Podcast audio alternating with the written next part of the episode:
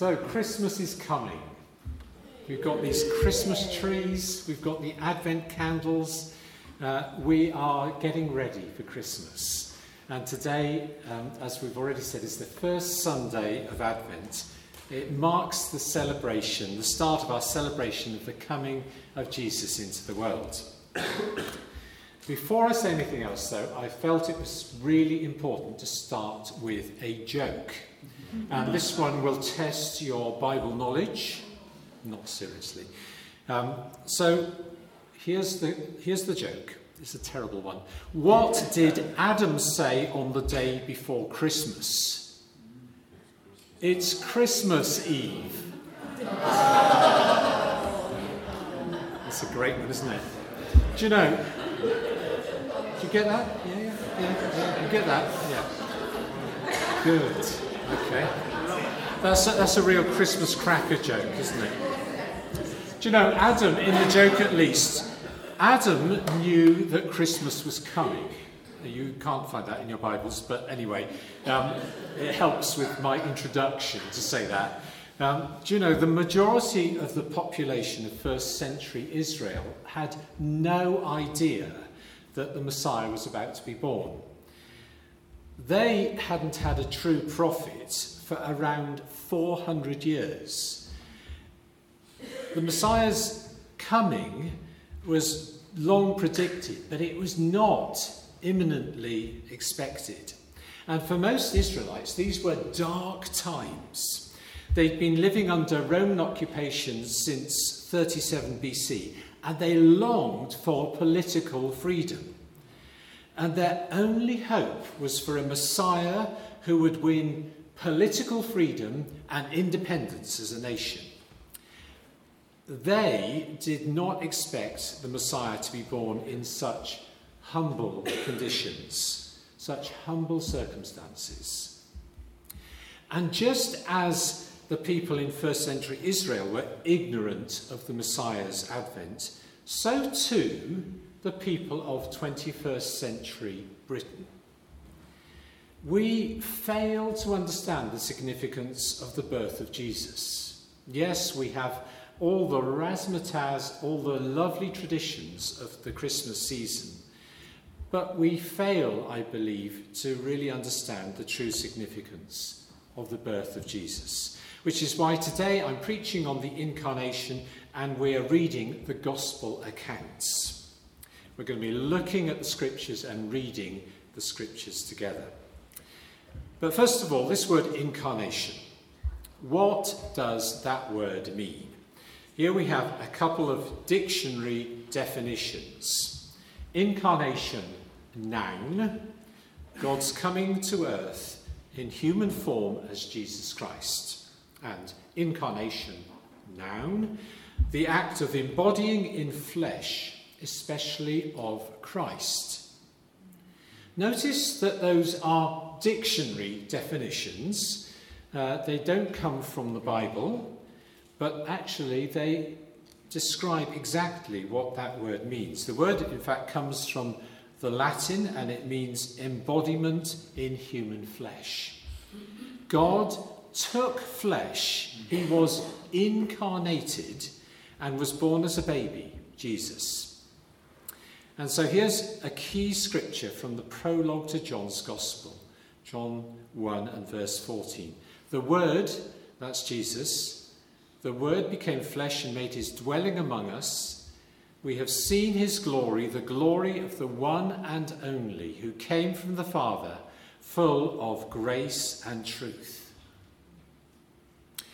Here's how other versions of the Bible describe that incarnation truth.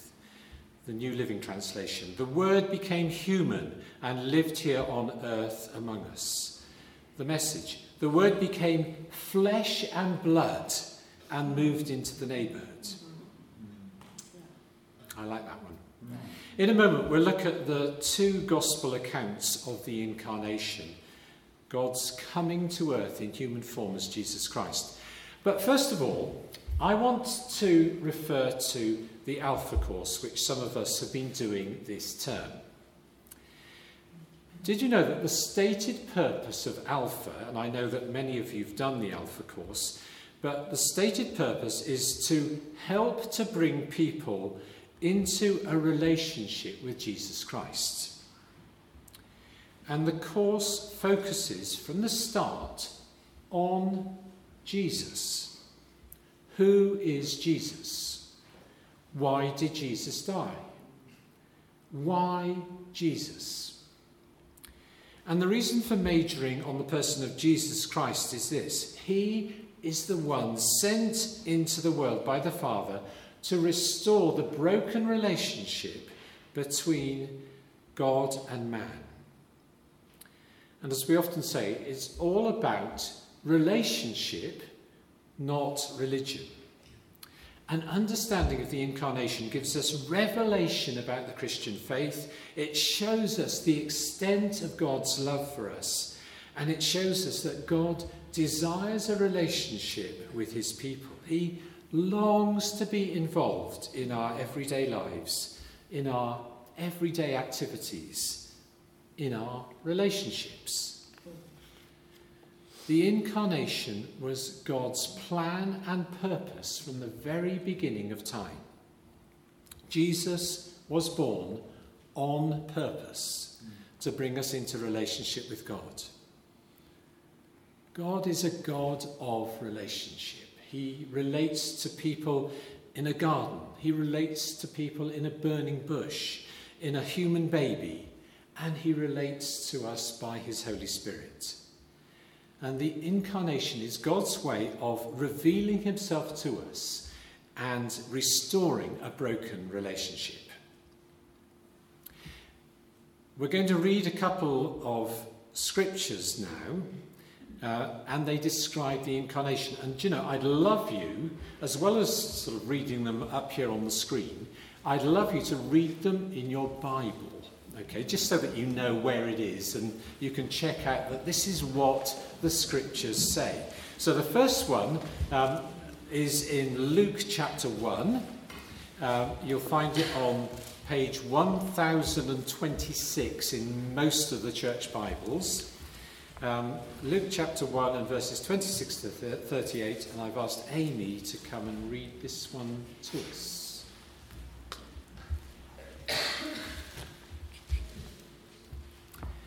Okay, and uh, just before Amy reads, just want to explain this. Luke, who is the author of this gospel, he's a medical doctor. And he begins his account by explaining that he has carefully investigated everything and that he wants to write an orderly account. So here is his orderly account. Thank you. The birth of Jesus foretold. In the sixth month of Elizabeth's pregnancy, God sent the angel Gabriel to Nazareth, a town in Galilee, to a virgin pledged to be married to a man named Joseph, a descendant of David. The virgin's name was Mary. The angel went to her and said, Greetings, you who are highly favored, the Lord is with you. Mary, Mary was greatly troubled at his words and wondered what kind of greeting this might be. But the angel said to her, Do not be afraid, Mary. You have found favor with God. You will conceive and give birth to a son, and you are to call him Jesus. He will be great and will be called the Son of the Most High. The Lord God will give him the throne of his father, David, and he will reign over Jacob's descendants forever his kingdom will never end. How will this be? Mary asked the angel, since I am a virgin. The angel answered, The Holy Spirit will come on you, and the power of the Most High will overshadow you. So the Holy One to be born will be called the Son of God. Even Elizabeth, your relative, is going to have a child in her old age, and she who is said to be unable to conceive in her sixth month. For no word from God will ever fail. Yeah. I am the Lord's servant, Mary answered. May your word be fulfilled to me be fulfilled. Then the angel left her. Brilliant. Thank you so much. So there we have it. Uh, if we can go back to the previous um, screen, those, those two readings have got the, the essence of the incarnation story. Uh, Luke chapter 1 and verses 26 to 38 speaks of the conception of Jesus by the Holy Spirit. God became flesh. Uh, and Peter's going to read uh, from John chapter 1. You'll find that on page 1063. And here we have this majestic account of the incarnation, which you'll see echoes the opening phrase from the book of Genesis In the beginning. Jesus, the Word, the one who is God, becomes man and makes his dwelling among us. Thank you. Thank you. In the beginning was the Word, and the Word was with God, and the Word was God. He was made, he was with God in the beginning. Through him all things were made. Without him nothing that has been made. In him was life, and that life was the light of all mankind. The light shines in the darkness, and the darkness has not overcome it. There was a man sent from God whose name was John. He came as a witness to testify concerning that light, so that all through him might believe. He himself was not the light, he came only as a witness to the light. The true light that gives light to everyone was coming into the world. He was in the world, and the world was made through him. The world did not recognize him. He came to that which was his own, but his own did not receive him.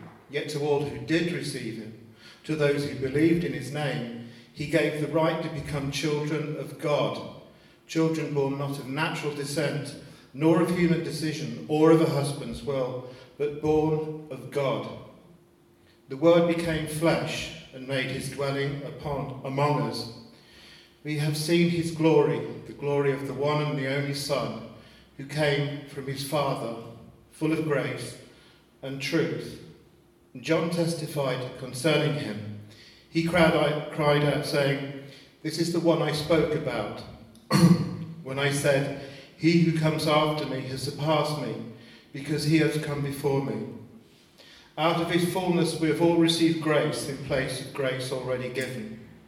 For the law was given by Moses, but grace and truth came through Jesus Christ. No one has ever seen God, but the one and only Son, who is himself God and is in the closest relationship with the Father, has made himself known. Thank you, Peter.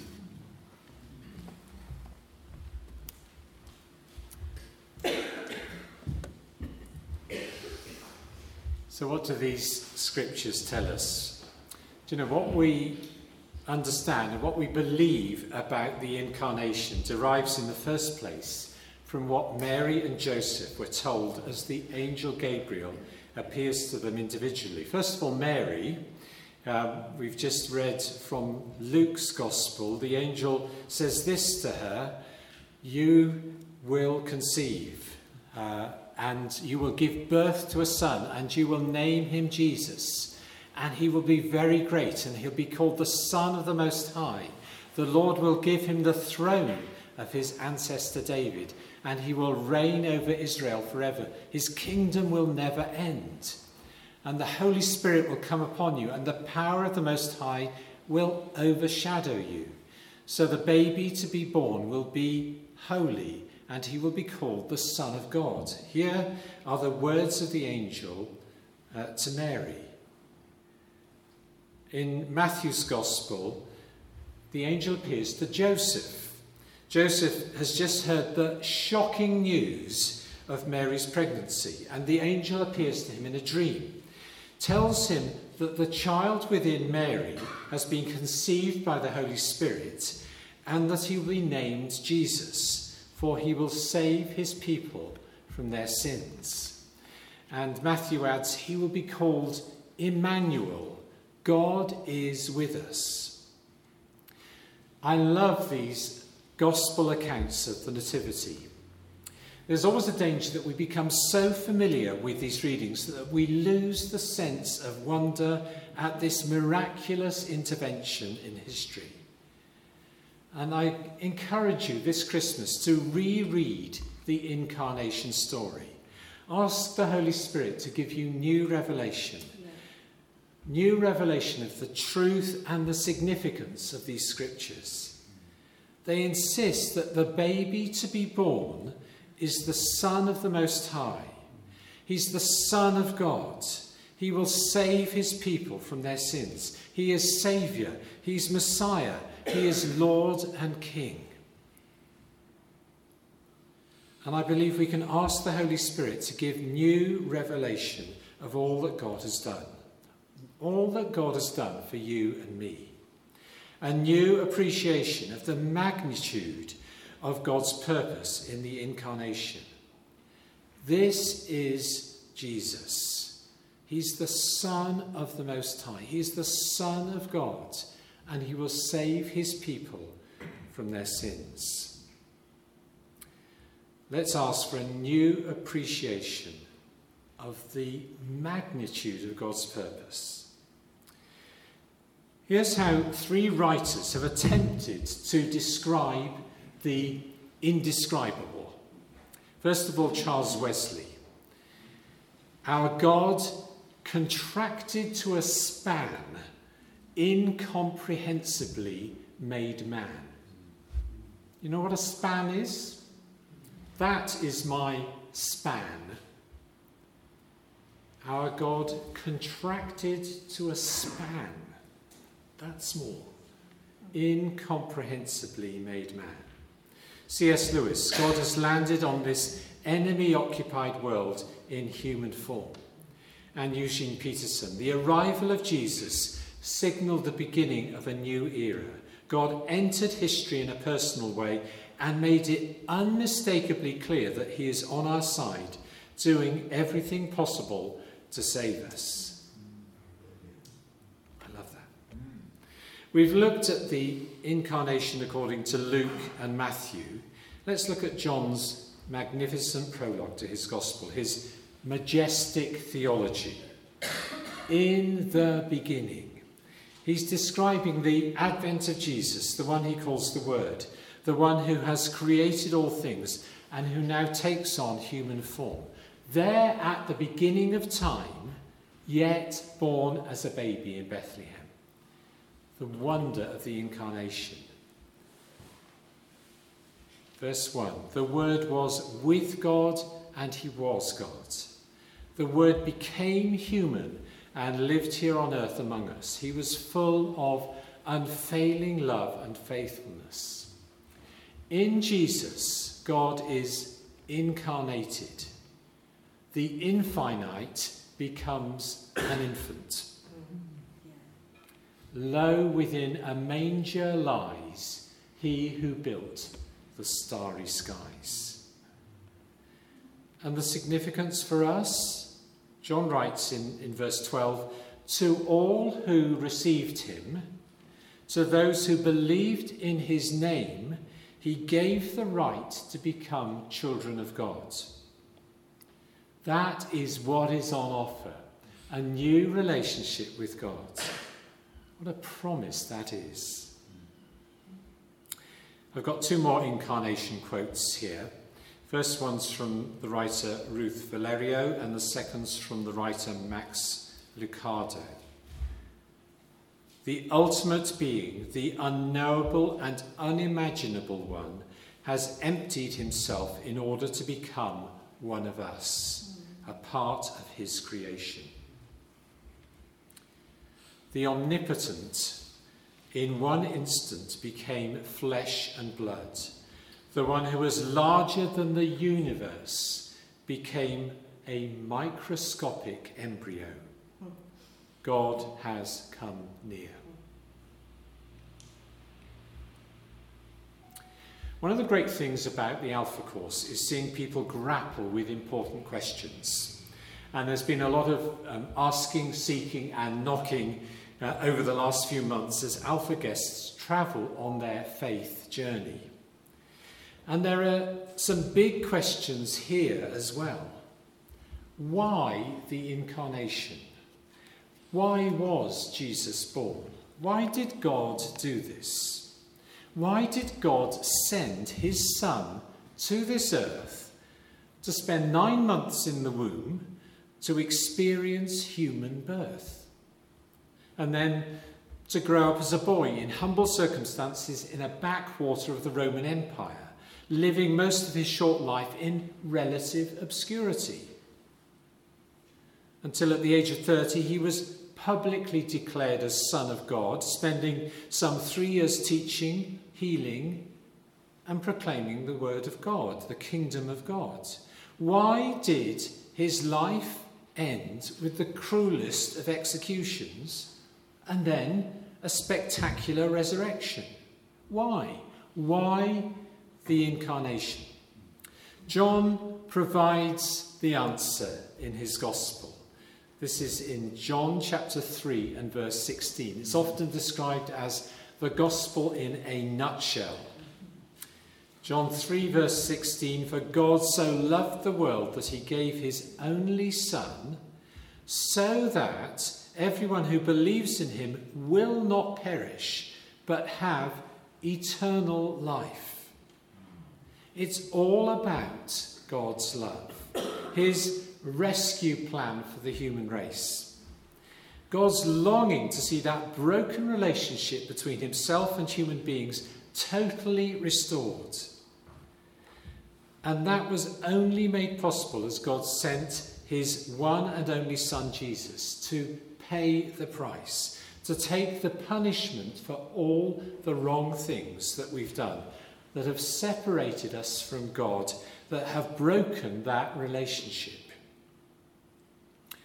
As we ask for and receive the forgiveness that God offers us through the sacrifice of Jesus, his incarnate Son, we are reconciled to Him. The broken relationship is restored. We are welcomed back as sons and daughters of Father God. The God who loves us so much that He gave His only Son. Here's another big question. What, what is your response to the incarnation?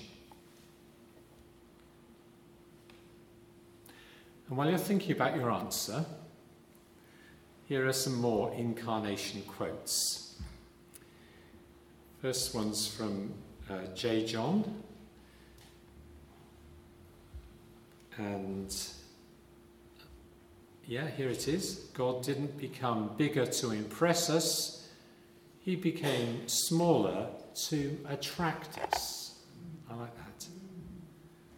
And, and the second one's from um, one of my granddaughters at the age of four. God must have been so small when he came down at Christmas. When we die, we'll see how big he is.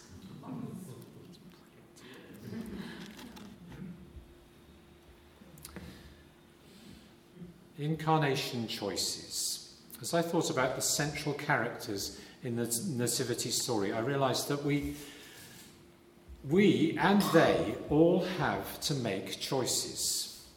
Think about it. Mary chose to submit, Joseph chose to listen and to obey. The shepherds chose to welcome, and the wise men chose to worship. Let's look at these one by one. First of all, the choice to submit. Here are Mary's words in Luke chapter 1. I am the Lord's servant, Mary answered. May it be to me according to your word. Mary was willing to carry the Christ child, to bear the Son of God. She chose to submit to God's purposes. Her response is one of faith and obedience, of humility and courage. Her song of praise, the Magnificat, rejoices in God my Saviour, for the Mighty One has done great things for me. So Mary's response is willing acceptance. She chose to believe and to submit. Mary surrendered herself to the will of God, and Jesus was conceived and born. Let's ask ourselves Am I prepared to believe and submit? Saying yes to Jesus requires faith, obedience, humility, and courage. the choice to submit. Secondly, the choice to listen. Matthew chapter 1 verse 24. When Joseph woke up, he did what the angel of the Lord had commanded him, and he took Mary home as his wife. Do you know, Mary, um, Joseph must have been in a great dilemma when he learnt that Mary was pregnant, knowing that he, Joseph, was not the father of the child. And he'd already decided to break off the engagement quietly when an angel of the Lord gave, came to him in a dream, assuring him that Mary's child had been conceived by the Holy Spirit. Joseph listened and he got it. Some of us, especially us men, aren't too good at listening. Oh, come on. I have this ability, this very great ability, to look as though I'm listening intently, but actually I am miles away. Uh, and I'm only, I'm only, it's only discovered when somebody says, What was I just saying? or What's your response to that? I, just, I have to say, I'm sorry, can you repeat what you were just saying? And you know, it can be exactly the same with listening to the Lord. Yet God speaks to you and to me in so many different ways. I believe He's been speaking to you already today. Maybe through the worship, that wonderful time of worship we had. Maybe through the, the, the word that Aid brought just a little bit earlier about our relationships. Maybe through a chance dream or encounter that you've had. Maybe through just a, a few words that you've read in the Bible or have been read to you today. God speaks to us. Let's ask Am I listening to the voice of God? Am I receptive to all that the Holy Spirit is doing in my life and has been doing over the last weeks? Joseph, he chose to listen and to obey. And his obedience meant that he was privileged to attend the birth and to protect mother and child. The choice to listen and to obey. Thirdly, the choice to welcome, to welcome Jesus. Luke 2. The shepherds said to each other, Come on, let's go to Bethlehem. Let's see this wonderful thing that has happened. I think they probably said it a bit like that. Okay? And we re- read that they ran to find Jesus and they told everyone what had happened. And they glorified and they praised God. Here is a bunch of tough, no nonsense shepherds, not given to seeing angels, not given to hearing messages of good news and salvation around the campfire. And they chose to run and see for themselves, to welcome the Saviour, Christ the Lord, to accept this good news, to worship. Let's ask Am I ready to run and see for myself, to accept this amazing good news, to welcome Jesus? The shepherds chose to welcome Jesus, and I reckon that their decision to see for themselves must have changed their lives forever. And fourthly, the choice to worship. Matthew 2.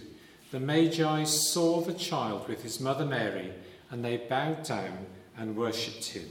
Then they opened their treasures and presented him with gifts.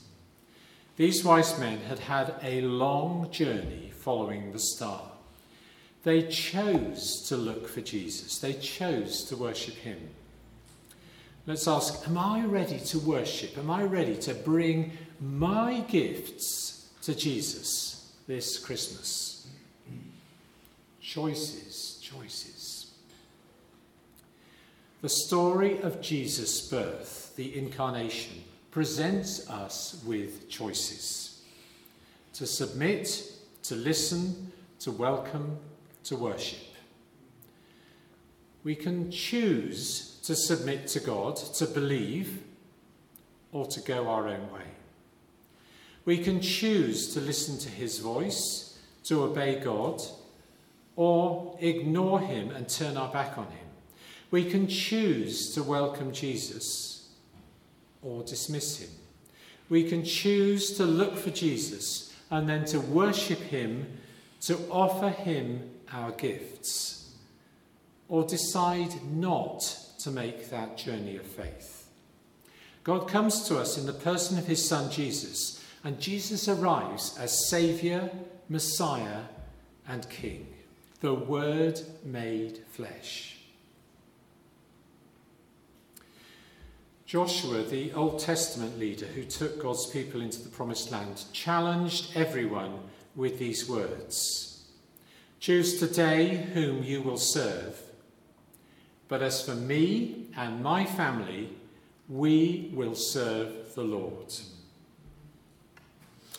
The incarnation is the pivotal point in world history, and we cannot ignore it.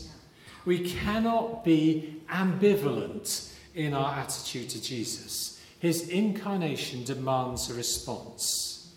Choose to follow Jesus. Say yes to him today. He promises this to all who receive him, who believe in his name, he gives the right to become children of God. That's a wonderful promise to every single one of us who receive him and who believe in his name. The right to become a child of God. We'll be praying a prayer in a moment and celebrating communion. It may be your opportunity this Christmas time to welcome Jesus or to welcome him back.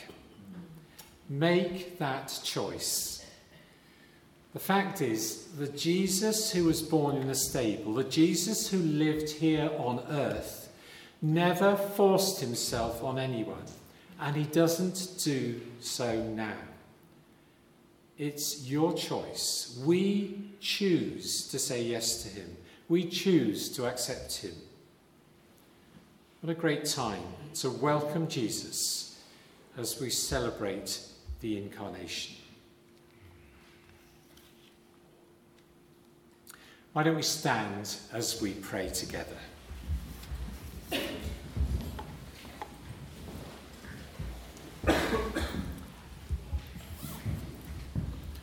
And if you would like to make that choice to follow Jesus, to say yes to Jesus, then why don't you make this your prayer? You can simply echo these words as I pray your prayer to Jesus. Thank you, Jesus, that you were born into this world as a human baby.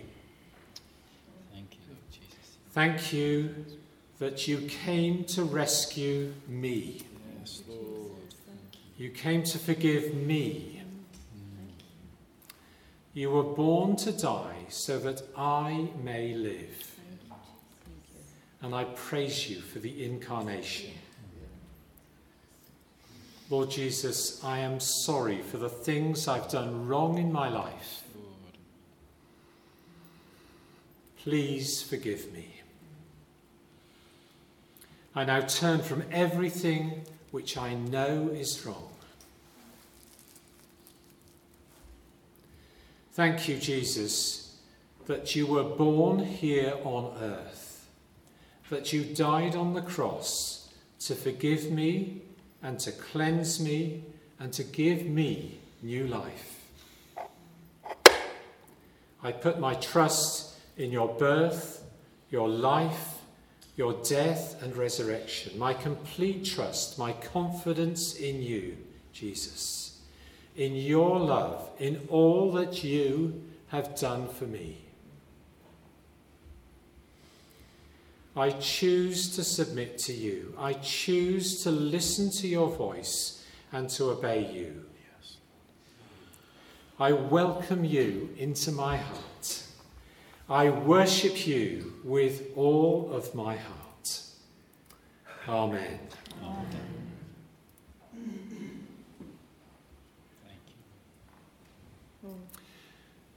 And if you've just prayed that prayer, I'm going to ask you to do something very brave. I want you to stay standing as a way of declaring your newfound faith in Jesus. Maybe you've prayed that prayer for the very first time, or maybe you've prayed that prayer as a way of recommitting your life to Jesus. If so, I'd like you to stay standing, and I'm going to ask everybody else to sit down. This may be the point at which everybody sits down, but if you would like to just pray that prayer to, to acknowledge your desire to carry on walking with Jesus, uh, your desire to declare that you are now a follower of Jesus, please stand. And I just want to pray another prayer over those of you who are standing. And maybe some of you will want to, to stand as I'm praying, just as a way of saying, Yes, I want to follow Jesus. These are life changing choices. Amen. And if you've prayed that prayer, if you've made it your own, then do come, first of all, to receive bread and wine as a brand new follower of Jesus today.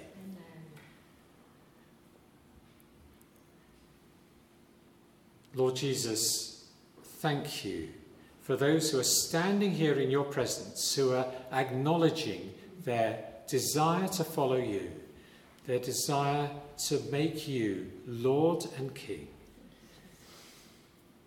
Thank you, Father God, that just as you conceived your very own life in Mary, so right now you conceive new life, eternal life, God's life in each person here today. Thank you for that, that new life that we have in Jesus.